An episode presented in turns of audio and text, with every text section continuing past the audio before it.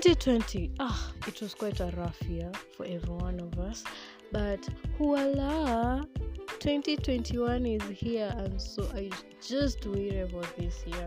I was so eager just to see another new year, like feel the freshness of a brand new year with brand new month, brand new weeks, brand new days. I was just waiting for this year, and I have so many expectations that I really need to achieve in this year. And I know you, my listener, you also have your own expectations. And today's topic is what are the expectations you have for 2021? And before I start uh, saying or giving my tips and my expectation and sharing all this, I'm gonna take a short break and I will be right back.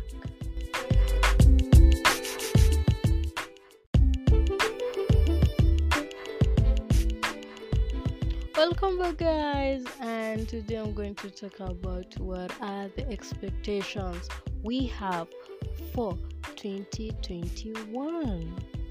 So, I'll share some of my 2021 expectations, which I think they are realistic to me. One, finish up my school work, like my coursework.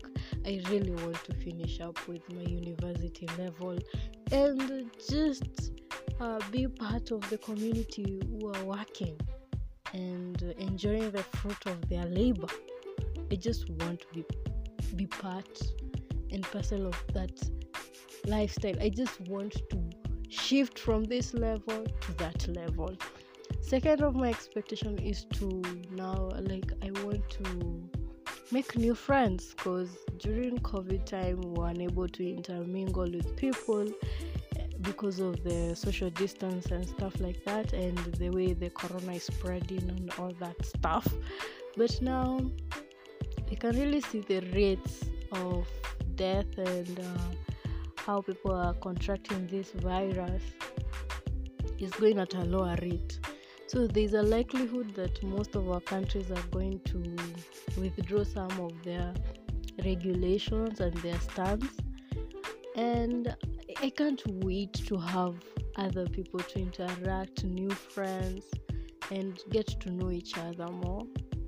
Another another um, expectation I have is to research more on the topics that I'll be sharing with you guys and the tips that I'll be giving you because I really want to make as much as I'm thriving to always make my topics as simple as possible and give my advice based on both narrative, not just relying on one narrative.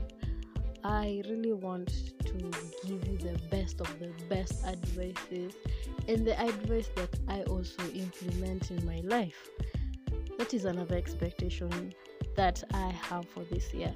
Another expectation I have for this year is to just have a, a good romantic relationship, you know, because I really had a good romantic relationship.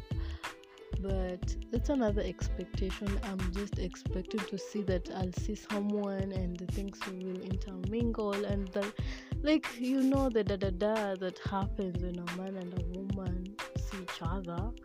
So yeah i can't wait to see what the relationship tips will be for this year. Another thing is how i'm going to grow in terms of my of the knowledge that i have and i really want to grow having uh, more knowledge and becoming even wiser when advising someone or advising myself because i start with myself before i start with you guys I have to implement what I tell you before I tell you what I'm telling you right now. So, yeah, so I really need to know and how to also come up with um, discussion whereby I'll be involving other people in my podcast. And yeah, there's so much expectations I have, and yeah, the only tip that I can really share with you guys is that when you're making your expectations, make realistic ones. Those which you know they're realistic and you can achieve them. So don't just make expectation for the sake of making expectation. If you're that person that every year comes and there's that one thing you know that you need to achieve, you don't need to write it, go for it. Just be you. Define the you. Don't let people come and dictate things for you. Just do you. We all we only give you advice and opinions, but we don't control your life. So you can choose which advice you want to carry and which advice you need to carry off. So don't take everything we tell you, just take that which helps you. And uh, mm, for me, I can't wait to showcase uh, some of the juicy topics that I want to share with you guys for this year. I just can't wait to see what this year has for me. And I know it's the same for everyone. The feeling is mutual. And yeah, let's let's embrace the simplicity and uh, a stressless life. You know, don't take stress to be part of your life. If you know, if you can sense that something is going to bring stress to your life, it's either you address it or you just move away from that thing. Avoid stress at all manners and avoiding it is by addressing it. And if you know that you can't do anything about it just let it be. Don't let it uh, overwhelm you to a point where you end up being depressed and you do things that uh, you end up regretting at the end of the day. So just minimize things make your life simple. If it's a yes say a yes. If it's a no say a no.